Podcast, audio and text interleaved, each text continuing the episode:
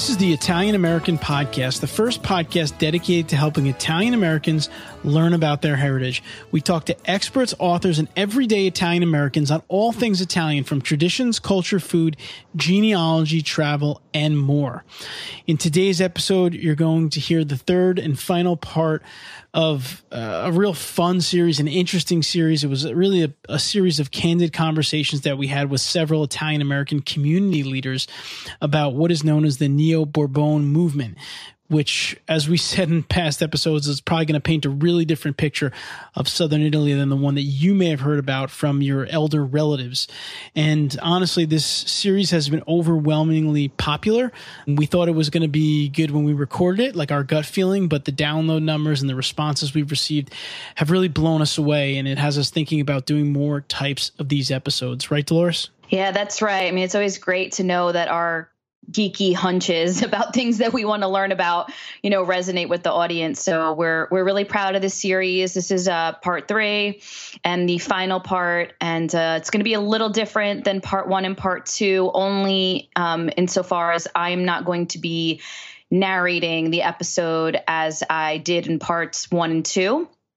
So if you haven't listened to parts one and two, you definitely need to go back and listen to those first because this is this episode's just going to jump in where we left off. And that's mainly the reason why I, I didn't do the narration. Just in listening back to the audio uh, that we have left, I just feel like if anyone's been listening this long, you kind of know what's going on. You get it you understand. So we're just letting the conversation roll. And uh, again, it's it's another it's another great talk, uh, just continuing where we left off in part two. And just a reminder, we left off in part two basically on a note where we were talking about the stereotype of Southern Italians as being shiftless and lazy, you know, and not driven. And our conversation was really contradicting that to say, that the opposite. They are southern italians are so resourceful and so ambitious that that's why they left in droves after unification to seek opportunity to implement that resourcefulness that ambition and that creativity and have better lives for themselves and their families yeah, and if you just to remind you that you're going to the people you're hearing us talk with, we're talking with the National Italian American Foundation president John Viola, as well as Anthony and Patrick O'Boyle, all three of whom are members of the Sacred Military Constantinian Order of Saint George. Uh, and I know that's maybe a lot to handle, but if you've listened to this series, you've started to learn about that. And also in the story segment of this episode, at the end of the episode, I am going to read a special email that one of our listeners, an Italian American currently serving in the Peace Corps in Ukraine, sent to us. It's very special. So, you know, please listen for that towards the end of the episode. All right, now we'd like to offer a brief word from our sponsor, the National Italian American Foundation. I'm John Viola, president of the National Italian American Foundation, proud supporters of the Italian American podcast. At NIAF, we know there's nothing more important than family, and we invite you to be a part of ours. We work hard to protect our great heritage, to promote the Italian language, to build stronger ties between Italy and the United States, and to serve as your voice in our nation's capital. Most importantly, with over a million dollars a year in scholarships and grants, we provide young Italian Americans help in earning a solid education and becoming future leaders for our community. To find out more about how your support serves the community, visit us online at www.niaf.org and become a part of the NIAF family. All right, so now we're about to jump into the episode. As a reminder, before we get into it, you can access the first two parts of this series at ItalianAmericanExperience.com forward slash Southern Italy. That's all lowercase, no space, Southern Italy. They're episodes 45 and 46, and this will be episode 48. And again, as a reminder, you're going to hear us speaking with John Viola, who's the president of the National Italian American Foundation, as well as Pat and Anthony O'Boyle, all knights in the sacred military Constantinian Order of St. George. And they're knights because they're so passionate about these topics, which you're going to hear about shortly. Right now, I'm going to give it over to Dolores. She's going to take us in with a quote. All right. This quote is from Cicero The causes of events are ever more interesting than the events themselves. There's no people in the world more creative than Southern Italians. Amen. I mean, eh, and the region of Campania is the jewel in that crown. And the city of Naples is the little diamond in the jewel in that crown. I mean, it's Southern Italians. Now, there's a lot of faults. The, the kingdom of the two, I think that we are intellectually honest enough, us sitting here, that there were faults. As there were, remember, contemporaneous to the quote unquote unification of, of Italy was the United States was still a slaveholding, you know, the country that produced the Declaration of Independence and the Constitution and the Bill of Rights still held people in, uh, in bondage based on Say no race. country is perfect. Exactly. Okay. All we're asking for, and I, I'm sure that my brother and John agree, we're just asking for the whole story. Right. Right. Because and why, why and people say, well, why is this important? Why why discuss this now? Because Italy will not move forward until the that it's not in a, in a, sense of justice that injustices are addressed, but the injustices of the past are pay, are causing the economic disaster that's the south of Italy now, where there's no opportunity. You can't just keep beating up a region for 150 years and allow. Let's remember. The government, all the corruption in the south of Italy, of, of from everywhere, corrupt politicians to organized crime, was winked and nodded by the Italian central government for a long, long time. They weren't there. I mean, the I mean, uh, you're, you're the Bourbon expert, John, but the Bourbons were gone, and I'm, I'm sure there was corruption and there were problems with it then. But the South of Italy, all the stuff that goes on, in if the Italian government wanted it gone, it could be gone tomorrow. They're a G7 country. The last time I checked, they have the money and the education and the police and the military. That if they wanted to rid the South of Italy of organized crime, if they wanted to lock up the corrupt politicians, they could. But they don't. And maybe that's a bigger, maybe that's the next podcast we have to have. Right. What is what what is in it for them to allow the South of Italy to function as a third world country? You you know, one of the things that, that, like, kind of going right off of that is, you know, we have like a lot of people that listen to the podcast. but I would say like thousands of Italian Americans, and going back to the stats too that John read, which speak to this. I think if you took like a thousand listeners and you asked them, like, you know, give me the first word that comes to your mind when you say Calabria, right? It's probably going to be poor or destitute. But now, like some of these stats that John just read, you're like, holy crap! Like, That's the, that's the problem. and that's But- why we want to do this episode. Yeah, that's exactly what. Forget the forget even like what what comes from the top down. The problem is the mindset of the people. Like I, nothing drives me more crazy. I love Naples. I think Naples is one of the most beautiful cities on the planet. Uh, again, it was the third capital of Europe until the unification. It was an, a, a necessary stop on the Grand Tour for anybody who wanted to be considered educated and enlightened. It produced more beauty, and, and you know to brag about Naples. But now you have people from Naples who will tell you when you say, "Oh, I, you know, I'm thinking about going to Naples," so it's not safe, or "Don't go there, Yeah. go here," or so it's the it's the it's the self-loathing uh, in the Southern condition that is so baffles me, and like I, I go crazy when I check into a, a place in the South. And somebody will tell me, they, you know, say I have an American accent, and I, if I'm not speaking Italian, I could be anybody, and they'll say, well, you know, be careful if you go here because you, you got to keep your eyes open. And I'm thinking to myself, I've been to this place 10,000 times and it's always been beyond safe and wonderful and enlightened. And here I am going into a hotel and the tourist industry is telling me, Right. don't go to this place. It's like, you basically tell me, don't come here. I guess the question is: is the Italian American community? How does that? How does that mindset ever change? Well, let me say this is why I encourage people through our foundation to go deeper. And it's just like, okay, it's great to be proud of being Italian American, and it's great to love Italy, and it's great to go to Italy. Right. And I'm thrilled when people come back from Italy for the first time and say, "Ah, I went to Florence and I felt so attached to this and so familiar." It's like, okay, I get that. You know what I mean? I remember when I was a kid, we went to Venice, and I thought this is great. This is familiar. But then push further and understand where your roots really come from and go to that place and see it and experience it because you're going to get a much different dose of, of, of emotion. Right. You're going to feel different. And then you can also think to yourself, well, let me just put it this way.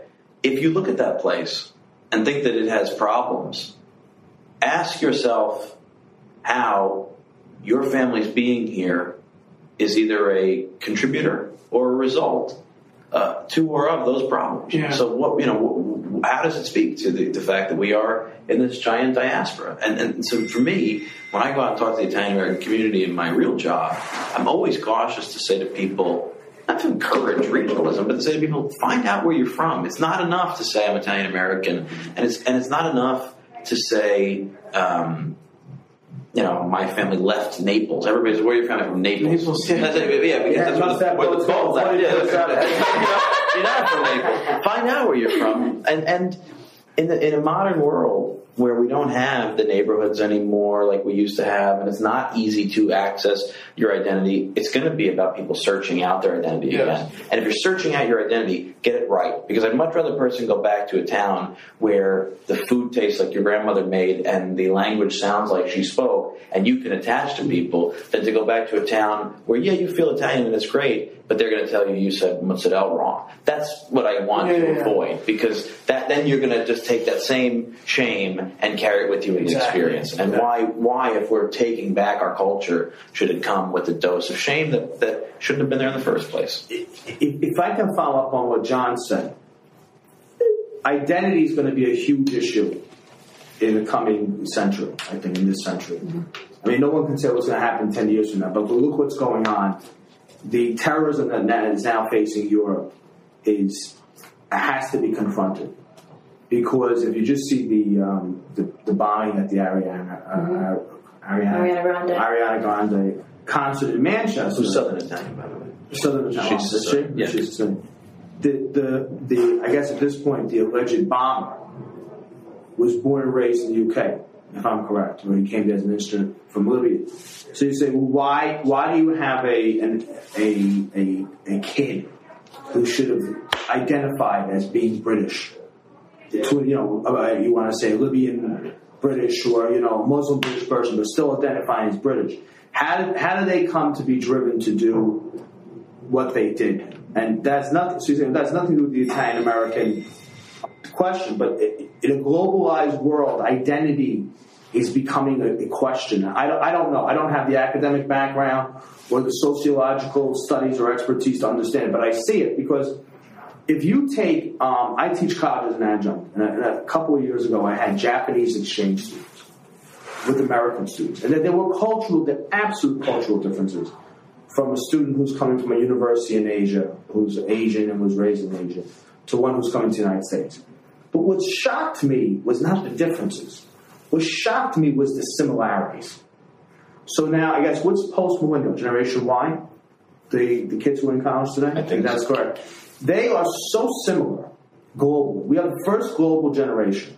So my American students and my Japanese students, I mean, if you take their great grandparents, because now their great grandparents would be the World War II generation. Mm-hmm. If you take their great grandparents, they were universes apart. An American GI and a Japanese soldier in World War II, everything about their upbringing, their background, their religion, their language was a million miles apart. They knew nothing about each other. They really were foreigners combating we now have a globalized world. I mean, the, the hallmark of culture and wealth to this generation is travel. They've been everywhere. They've been places we never knew existed. Mm-hmm. And they're always traveling. They don't have two nickels to rub together because they're always going places. no, really, they don't want to buy a, they have a lot of college that they don't want to buy a house, Yeah. but they're always traveling. So they're going to be kids who travel all around the world, who party and drink and dance and go on the beach with kids their own age in other countries, who are now speaking the international lingua franca, which is English, and they're communicating. I mean, I had a translator in. Na- I didn't need the translator, but somebody I was in, in Italy with business with in a trade show in Naples. There was a, about 10, 10 years ago. There was a Neapolitan girl who was a translator for the person I was with, and she would translate from Italian into English. She used the word "sucks" to me. This really sucks. So I turned to her. She had never been to the United States. I didn't think she had been to England. She had learned English in school, she spoke well. And I said to her, I said, How did you learn the word sucks? And she turned to me and said, I watched The Simpsons. I said, You do? She goes, I watched them in English. American television movies she was watching in English. Not to improve her English so much as she just thought they were kind of funnier in English, not translated. So you're going to have a global generation who's watching media in English, using English as an English franca. They're going to be communicating with each other. You're to have a globalized generation. And that should be really the, the big project. The, the project should be complete, the post World War II integration. But what we're seeing is not, we're seeing almost a rebellion against that in some places. That regional identities are growing. And I don't know why. I don't have that kind of sociological background or the psychology behind it. But I think that what's happening is the Italian American kid who goes to Italy has so much more in common now with the Italian kid. There's not that much difference. The way they act, the way they dress, every generation they're getting closer and closer. If you were in Italy in the late 90s, no one knew what the internet was and no one knew what the email Right. was. And the kid in Italy now has the exact same iPhone that an American kid has. There's no difference. They are becoming global citizens. So I think there's a big fear in the Italian American community that our kids are becoming less Italian. The Italian kids in Italy are becoming less Italian, and they're becoming more global. And I think part of that's going to be is that we're concerned now, the Italian American community, which is probably negative central, they've never been positive, right? It's not ongoing negativity. well, it's, been, it's, been, it's all been over for the last, since they started, Since- right? yeah, since they started. And there's a negativity about intermarriage and kids not growing up in the neighborhood. You know, an Italian American kid was Italian um, with both parents who grew up in an Italian American enclave where there was the tripe guy on Saturday on Drip Drip, and you know Father Luigi was saying, you know, was preaching in the church, Italian church in Italian. Sure, that that created Italian Americans, but that ended that ended in the 50s. That that began that ship began to sink after the war. So now we have a generation of, of intermarried people, and we have Italian Americans who are 100% Italian, who grew up in suburbia, who couldn't, who, who have no concept of what their culture was. So what are we going to become? I don't think, I think people keep screaming it's going to be the death knell of Italian American culture. Um, I don't think that's what's going to happen. I think it's going to become an elective culture. So you're going to have somebody, you know, a, a, a, That's a good term. Did you make that up, Yeah, or is that's that my from a term. book? That's my okay. own term. I, I have, a- that's my own You got a copyright. You heard it here first. TM. I think that I think that that's true, and it's a great phrase Elective for it. culture Yeah. is going to happen because, and, and this is in no way to disrespect the Native Americans, but a lot of the Native American tribes genetically are extinct. Mm-hmm. And they've survived. I mean, there's people with names like Smith and Jones because Native Americans, you know, who, who suffered uh, persecution, suffered disease, were down to nothing in some instances, but they intermarried with the local community. And in some instances, you now have people who are members of tribes who probably, if you went back to their DNA, are, are small proportions. Or if you speak to someone, there's a whole Elizabeth Warren conversation. She identifies as Cherokee. She she a very small percentage of Cherokee, but that's the self-identification. Hmm. She takes pride in the in her in that Cherokee heritage, even though it's genetically, statistically, probably very small. I think the the, the reason that the Italian Americans don't need to be in panic mode as much as they are, it's going to change. It's not going to be the same, but everything's always changing. Is that Italian culture is sexy? It's always been sexy. It was sexy with Dante. It's not where I thought you It were going. sexy. I didn't see that coming. no, it is. People want to identify. true. People people love Italy, right? And you got people that walk around yeah. Italy and they're in a Amalfi or they're in Positano Yeah. eating their gelato saying, I wish I was Italian. Yeah. Italy is great. So the, the, the kid with that little bit of fleck of Italian culture is going to identify with Italy because Italy's Italy. You know, you don't need to sell Italy. And I think that um, they're going to lose a lot because they're not the scuttle and beans generation. They're not going to have the grandmother in the house dress. Yeah, the mama. And, but that's not going to happen in Italy- Italy either. The other thing that we're realizing is that that still survives in Italy now because grandma's 85 or 90, still sipping the money from the pension in the kid's hand, still waiting, you know, all, all those little Italian grandmother things and, you know, you're coming home, what do you want to eat, you eat, all that. But that's going to die in Italy too because what's going to happen is that the boomers, mm. and Italy had baby boomers too, and they may not be as baby boomer as American baby boomers are, but my grandmother never wore pants.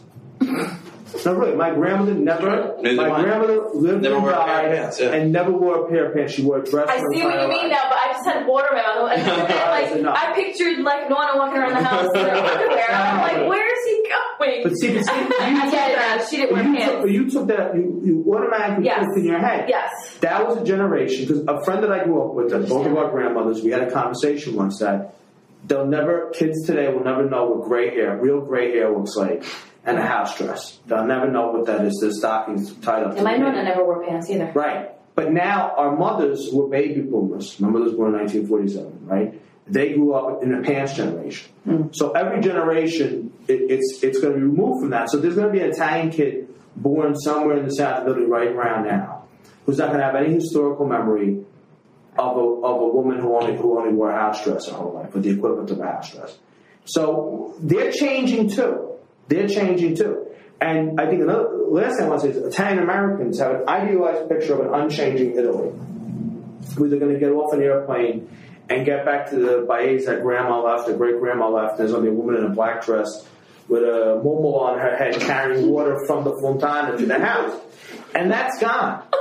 That's gone. But I think we judge ourselves thinking, well, they're really still Italian because there's got to be somebody in a black dress mm-hmm. carrying water on their head. But that's gone there too. That's the picture. So we're not. It's not as bad as we think it is because we're all changing. Right. They're changing. We're changing.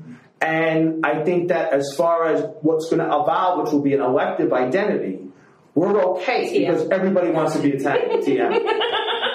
See, I, think it's a little. I think there's a, there's a pre. That this effort comes with the precursor to that too, which is we as i- institutions. My job at NIAF is to give people access to this culture that's going to help them make it a part of their real lives. So, like when we when we get a kid who's interested, I love the idea of saying to them, "Let's let's show you this Italy that you really relate to," because you may get one bite at the apple to give. Because especially in a world where you can be whatever the hell you, you, you want. I mean, it's the idea that you can go on the internet and learn everything in the world about Thai culture, and you could you could in your life and how you live identify as being a Thai. So, if that's the case, people are going to have this elective identity and an elective culture.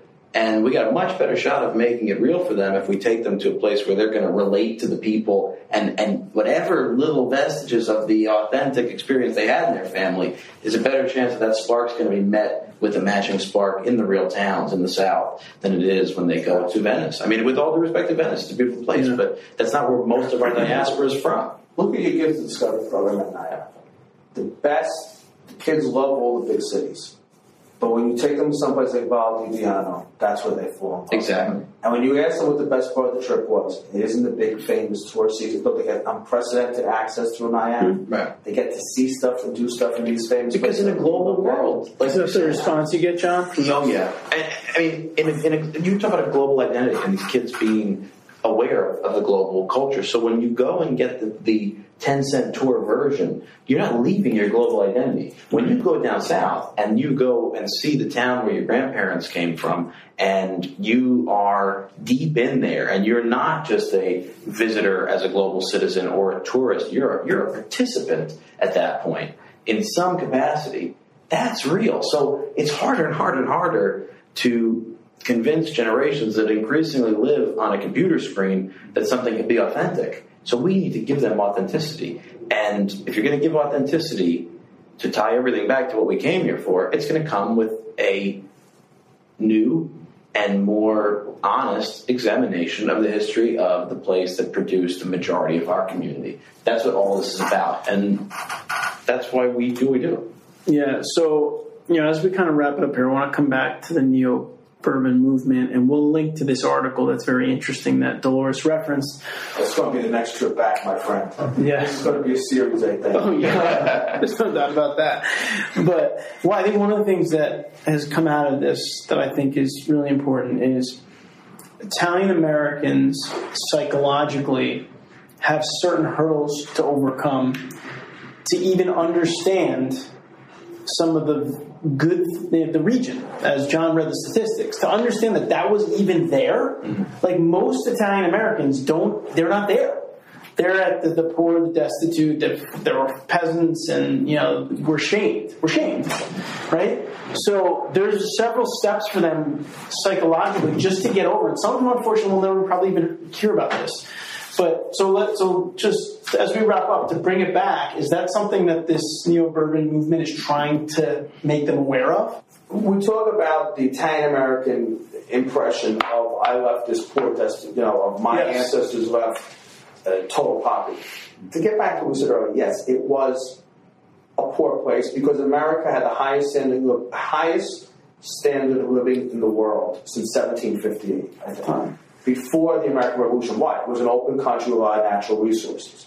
So you could come to America and get thousands of acres in some like Nebraska and in fertile land. I mean, the American dream really was a, a, a blip on the screen in history because we opened up continent and people came from Europe and they got the same. Uh, Europe hadn't been that didn't have the virgin fertile land that North America did five thousand years ago. There was always somebody there. Um, and American, I said, the Native American population really, when you see the scope and size of the continent, was very small. But they came here, and they were very strange to the to the white Anglo-Saxon Protestants who met them here. Their culture, their religion, a it had been mocked in their narrative because they were Catholic and there was a lot of anti-Catholicism. Catholic cultures, like Mediterranean cultures, were mocked. I mean, look at what you know. We canonize um, Mark Twain, but there was. I mean, read what Mark Twain wrote about Catholicism. Read what John Adams wrote about Catholicism, Catholic culture.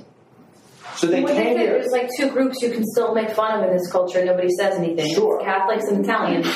And because we come from shame on both of those factors. But the, the, the, the, the American, what was his name? Nash, who was the who was the one who wrote all the cartoons in the 19th century. Nast, is it? Nast, whatever. Mean, if you wrote, see what he wrote, it's because they were being perceived from a, a waspy perspective. There's a book in the Seton Hall Alberta Library that's just car- 19th century cartoons derogatory to Italian Americans. So what happened is you have Italian American kids who are first generation who are being told by the system that your parents are ignorant, your customs are ignorant, your customs are uh, Neanderthal-esque, and uh, you come from poverty, and they had this drilled into them because the American Anglophonic WASP perspective, and even other, you know, the you know the Irish people, the Irish Catholic- I know, I know. Talking to you guys a lot about the themes of the show and, and what you're doing. I know you had uh, Robert Orsi on. Obviously, his work on the Madonna of 15th Street is like one of the seminal pieces to our community. But here's the reason that I think of myself as a neo-bourbonist, because neo-bourbonism can mean 20 different things. It can mean pride in the South. It can mean those who advocate for a return to an independent Southern monarchy, and it can mean everything in between. Because when you dig into your Italian heritage, your Italian American heritage, and you hit questions, you, you pull up this string, and these strings all come back to this totally unknown piece, which was the central piece of our Southern identity, which is this, this bourbon era of Southern history. When we talk about the basement churches and taking the saint out into the street and mm-hmm. the repression of these Southern Catholic traditions, we take them in the context of the United States and the Irish Italian situation. And the, but if you pull that string enough, like every other string in our ethnic identity, nine out of ten times it draws back to what was the experience when life was good in the South. And when life was good in the South, the church was at the center of every town, the saint was at the center of every calendar, and this was the highest day for the entire year. And to understand that that was not just repressed when we got here. Mm. It was repressed there at the end of the unification. That's a real issue, and, and that informs everything. So all of these strings that we're going to tug to understand our identity better, they're going to somehow tie back to this bourbon period. And that's why I think of myself as a bourbonist, because that's the period when the South was coming back together, was growing into a modern sense of a state and one that was going to be based on its own customs and traditions that were thousands of years old. And as that starts to happen, it gets cleaved, and you see what happens when that when that when that cleaver comes down. You know, also, if you look at the Italian parishes in the United States, there were certain religious orders who remain nameless from the north of Italy who, who passed to Italian parishes, especially in parts of the Midwest where there was a shortage of priests to begin with. So you don't have enough of priests for your Irish and German parishioners who are the, the foundation of your diocese. Now you have a tidal wave of Southern Italians coming. And you need Italian priests. And who do you appeal to? You appeal to the religious orders, and they're like, please send me priests. And in a lot of cases, there's one in particular that that, that's coming to mind right now, the northern Italian pastor was horrified by his southern Italian parishioners. And he felt that it was his job to correct their culture. And I think that just to, I know, I don't know if we're wrapping up, but just to put my two cents into this is that why, why, why do we have the, why do we justify us being at the table today? What's the justification? Is it to rehash history and to try to say, well, our story wasn't told? These are, these are issues now that are, are pushing, they're past 150 years. The, the question now is that the Bourbonist movement or all these questions are really questions about Southern Italian identity, the history of the South over the last 150 years. And all those questions are seen in the prism of where do they go from here. And us being people who have a strong affinity for the South of Italy, but also being Americans, looking from the outside in, I think that we agree, John and I, from a totally intellectual perspective of what, what does neo-Bourbonism talk about today is that if, the, if Italy, the nations, the current nation state that is Italy, and the government that is Rome, and Brussels, and every other part that has a piece of, of, of southern Italy under its jurisdiction, does not see the historical causes of what allowed an entire half of Italy to, to currently sink into third world. If you do not look honestly, honestly at the historical underpinnings, there is no way that that area can be salvaged. Because the only other answer is the answer that's, that, that evolved from the spin of they're just lazy, shiftless, corrupt people. And until you address the mass migration that was forced on them, the fact that you have towns that was 90, 95% of their population that were, that were, that were wiped out, that were demographically wiped out, that sent their best and their brightest. I'm going to give you one, some, one quick example. The one of the number one satellite experts in the world just passed away in October. Frank Arjone. Frank Arjone was born and raised in uh, in Camella, the village of the Frazione of Camella, which is part of the Comune of Perdifumo, which is outside of Agropoli di Cilento. The top, the top satellite experts in the world. My friend Severino D'Angelo immigrated from uh, Gioi Cilento. He is one. He is the top guy in the world. I don't even understand what he does. He calibrates machines you put a car on a machine, and his machine tells you um, miles per gallon and yeah, dyno. dyno. He's the top guy in the world for that. These are guys who have tremendous poverty. Frank Arjone told me a story a few years ago, which I'll never forget, where um, you know uh, somebody it was another it was a Southern Italian aristocrat was mocking the fact. She said, you know, what's what's the purpose of education today when everybody gets it? And the point is, when you, everybody gets it, people like Frank Arjone become satellite experts. And people like Severino D'Angelo become engineers. engineers experts. And these are people that come out of, out of the quote unquote shiftless, lazy, corrupt south of Italy. Mm-hmm. What would have happened had Frank had opportunity and stayed in the south of Italy? Would Salerno be a world capital in satellite technology? If Severino had stayed they enjoyed. Would the city of Vallo di Lucania now be the world center for dyno production? Mm-hmm. We're never going to know. And we're never going to know that, but it doesn't mean that that can't happen in the future. The ground game that has to be created for that to happen in the future has to happen to the development and the reform of the South of Italy. And there are a lot of underlying problems. And the underlying problems that prohibit that from happening cannot be tackled if they're not seen in their historical context. Yeah, the question has the question has become, which I think has become the theme of this conversation, is the the Italian the, the Southern question, which is the term they use in Italy all the time, and the Italian American community, and what's the relationship between the two in the past, and what's the relationship between the two in the future, and what does the Southern question, quote unquote, which I use tongue in cheek, what does that mean for who we are? What what is the coincidences and what's the parallel development of what exists as this idea of a Southern question and this giant diaspora? And they all come from the same root, which is the end of this thousand year old kingdom. And it's no coincidence that we talk about the British political relationship to the south of Italy. The British were great exploiters of Sicily for a hundred years before unification.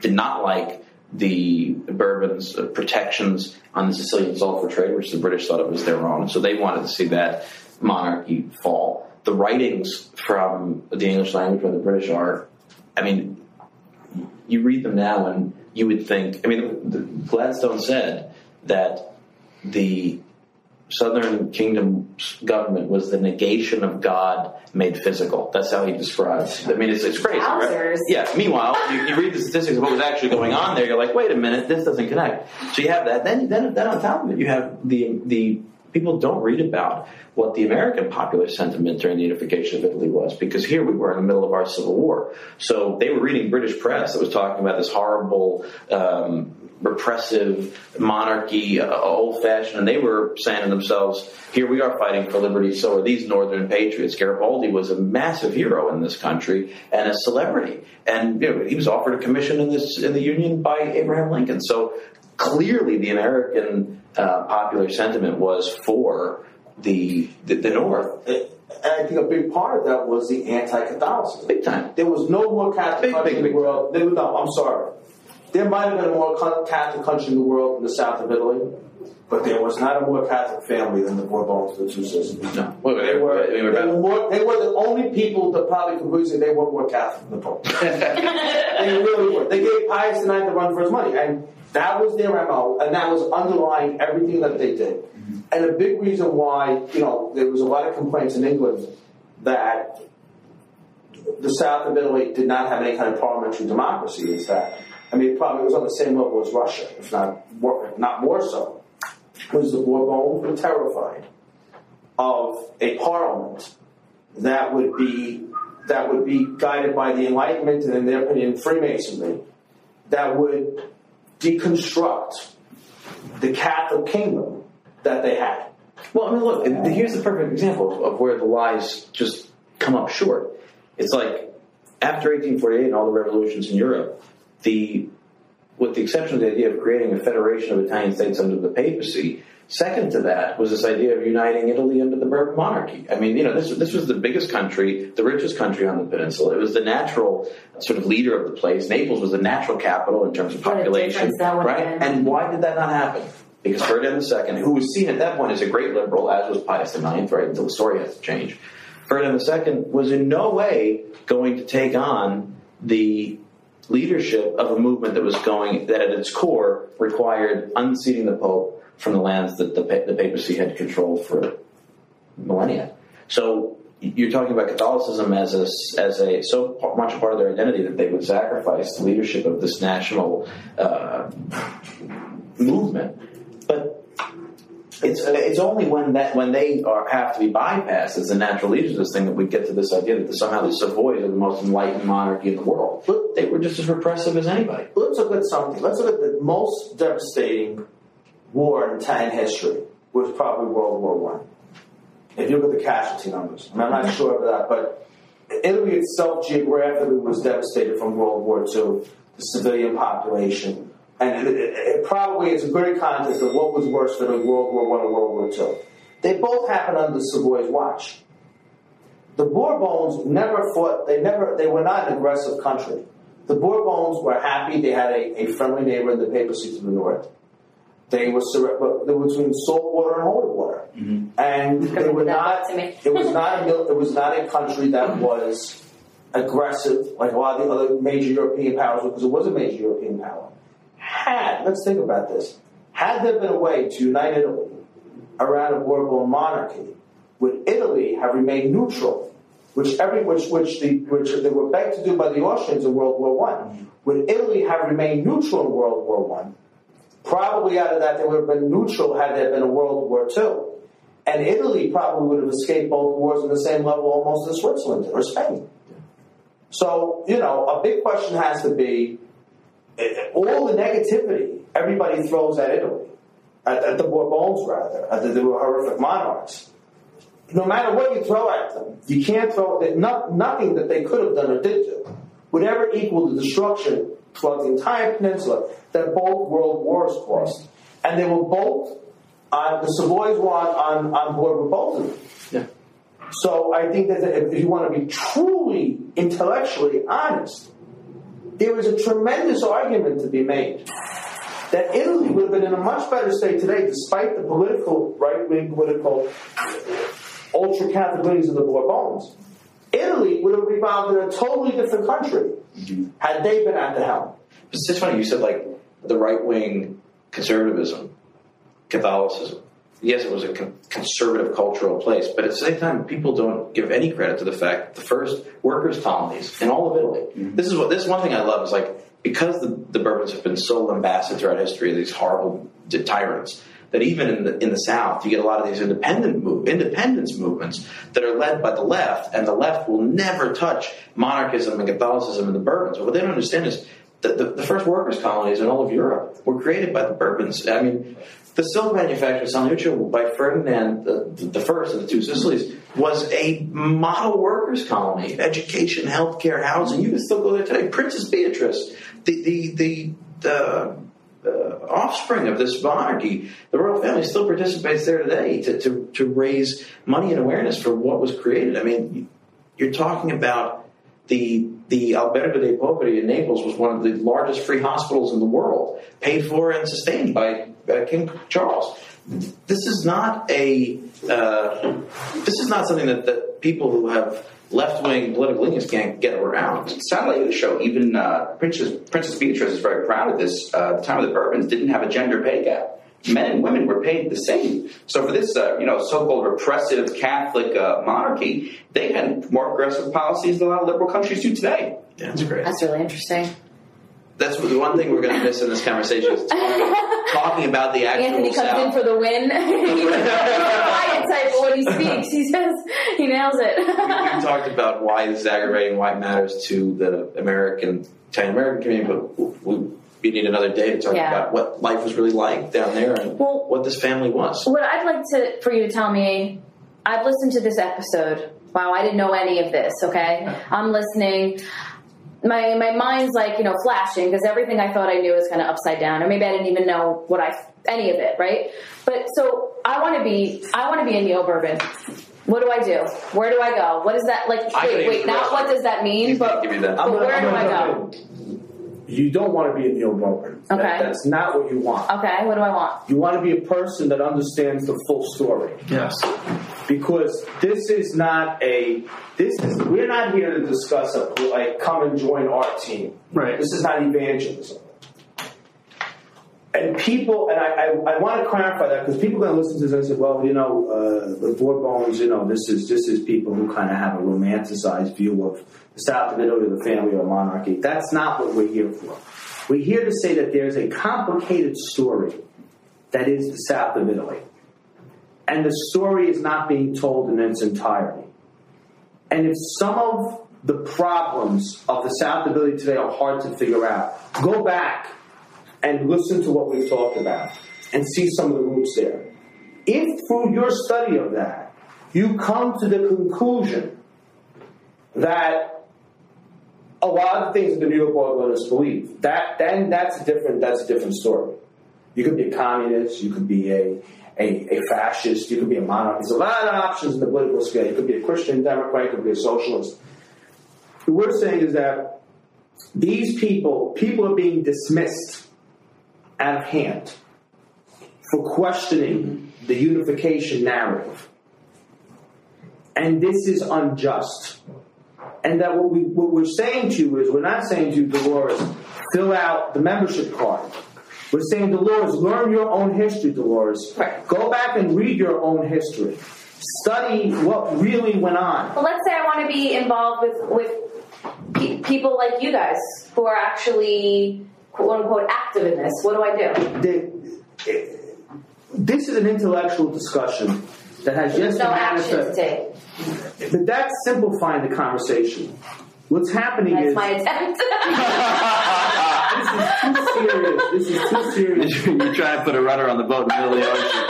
No, but- No, I, I know what you're saying. What, I, yeah, but I'm trying to say is that this is what this is what the, the opponents we John and I and other people involved in this are concerned with the future of the south of Italy. because we see a ship we're taking on a lot of water. There's a lot of big issues there that people try to brush off to the euro and that they hadn't been they hadn't adapted to the euro or 2008 meltdown. There are fundamental problems that have been festering for 150 years, and now with things that other things that have kind of added to the pressure in the last 50 years, it's the the, the ship is really taking on water. What we're saying is that the political landscape of the south of Italy, across the board, has to begin to rethink itself.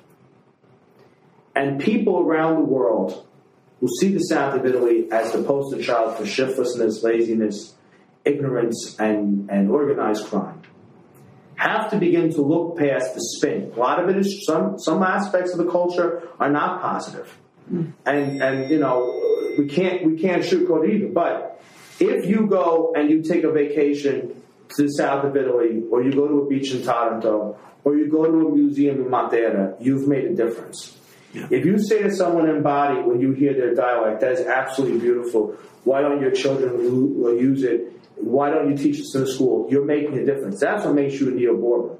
What makes you a Neo Bourbon is not is is is is is allowing the south of Italy to feel proud of who they are, to recapture their identity, to examine the course of their future in light of the true telling of their past. So if you want to make a difference, that's the difference. That's the difference you can make. Buy, support, encourage Italy. Can't say it better. It's less, it's less important about what movement you're part of or membership, or but in terms of resources, you guys have a mission, and our community is never going to understand itself if it doesn't understand history. So we have to teach it. We have to teach a real and authentic history. We have to go out and read the books.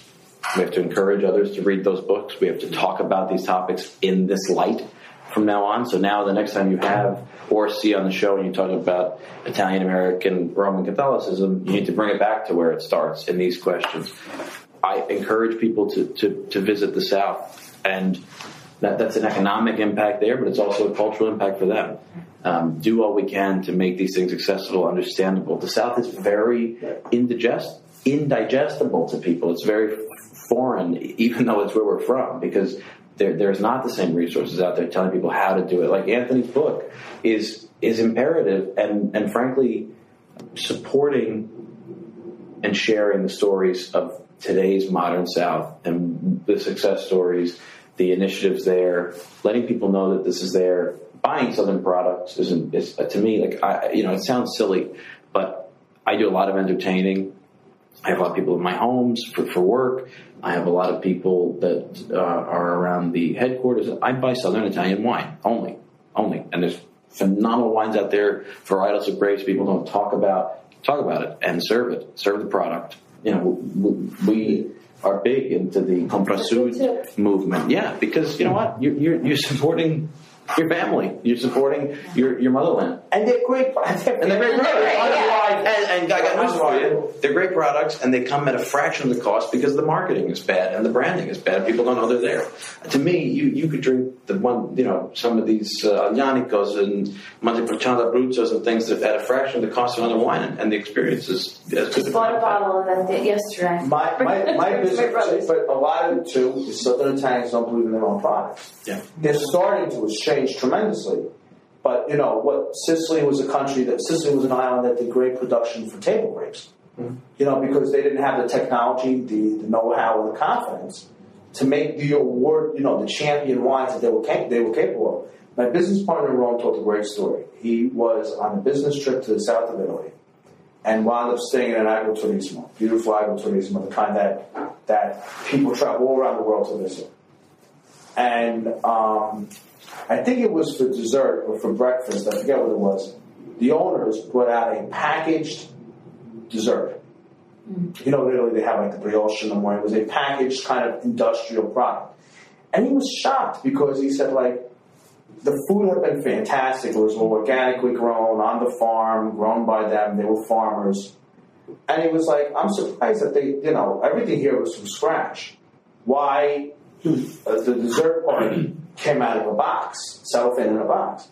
So he had the nerve to ask the owner and said, "Gee, I'm kind of surprised. And he goes, Oh no, we have crostata in the kitchen that we make with our own marmalade and the whole nine yards, but we thought it would be too humble for you. We thought you would kind of look down on it and you would have more respect for the purchased box industrial off the shelf of the supermarket product. And he was like, Are you kidding me? He's like, I'd much rather what you're having in there Yeah. than what I'm having here. Yeah, that's interesting. But the underlying thing is that the farmer thought that this guy, this big shot from Rome, would, talk to, would, would turn his nose up at their homemade marmalade crostata.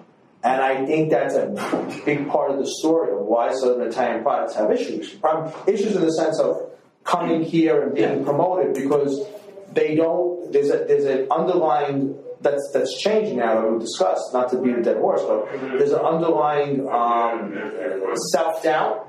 Um, um, is that the word I'm looking for? The south of Italy, low self esteem, and it comes out also that they have these award winning products that that's starting to change, but for a long time they didn't believe could be competitive on an international market.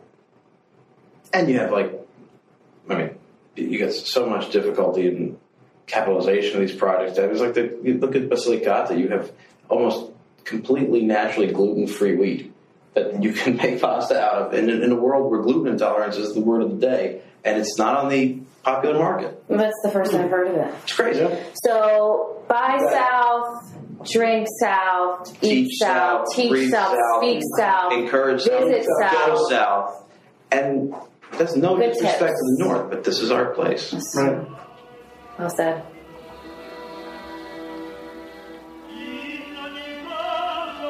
It's now time for the Italian American Story segment of the episode. This is the part of the show where we try to bring you back to your family gatherings, conversations, and we try to play a recording or a story from one of our listeners or our own relatives, or even read something that a listener submitted, which is exactly what I'm going to do today. I'm going to read a very special email that we received from one of our listeners named Garrett, who's an Italian American who's currently in the Peace Corps. So here it is. Ciao, Anthony and Dolores. I'm Garrett. I'm a Peace Corps volunteer and a proud Italian American in the Ukraine. And I just wanted to write to both of you and say, I love the podcast. I've been listening since your first few episodes. Seems like forever ago. And I feel like every episode is something new and interesting. As I was listening today, when I have access to the internet, I listen as regularly as possible. I was struck by how your episodes give me an escape. Sometimes we have tough weeks in the village and a connection to my heritage, even in rural Ukraine. Over the last decade, my connection to my heritage has grown in importance and depth, and your podcast has helped me continue to connect to it. I particularly enjoy the podcast regarding history, especially Southern Italian history, like the podcast Re the Bourbons, Kingdom of the Two Sicilies, etc. You did a few weeks back. I look forward to more podcasts like that and all the other ones you do. Thank you. P.S. I attached a picture of my family's sauce I made a few days ago and a picture of me and my Ukrainian host mom. I'm showing her how to make sauce in the picture. it was great. That was such a nice note from Garrett. We really enjoyed it and appreciated it, and we wanted to read Yeah, it. it's terrific. Thanks for writing. We always appreciate the letters, so keep them coming. Yeah, this was special because I think that's obviously one of the things that Dolores and I were hoping to do with the podcast is help people to stay connected to their heritage and to see that someone's, you know, kind of on the other side of the world still using the podcast to stay connected was was pretty awesome. So thank you. Yeah, Anthony, exactly. This is something that the people in the new neighborhood talk about often, and it's why they really love the podcast, and it's why they decided to join the new neighborhood. I mean, we have members who live in Colorado, who live down south, who live in other countries, as we've mentioned, who live in Hawaii. So the podcast has turned out as we hoped. And now the new neighborhood to be a space where no matter where Italian Americans are, they can turn on the show, log into the new neighborhood, and feel connected to their heritage. And it's kind of amazing to think that we started this a couple years ago with that goal. And then we get feedback from people like the letter you just read and the comments we get in the neighborhood and on social media, basically telling us that that that's what we've created. It's wonderful. If you're not familiar with Dolores means when she says the new neighborhood, that's a special community that we've created uh, just a few months ago because we know people are listening, like Garrett and other listeners, but they want to go deeper than listen. They want to connect with other people that are really passionate about their heritage, and there aren't a lot of ways for people to do that. There aren't these old neighborhoods like, you know, my grandparents grew up with who great grandparents immigrated here uh, dolores's parents immigrated here where they had italians surrounding them literally surrounding them physically. We don't have that as much anymore. So we're creating this new neighborhood a place for italian americans online.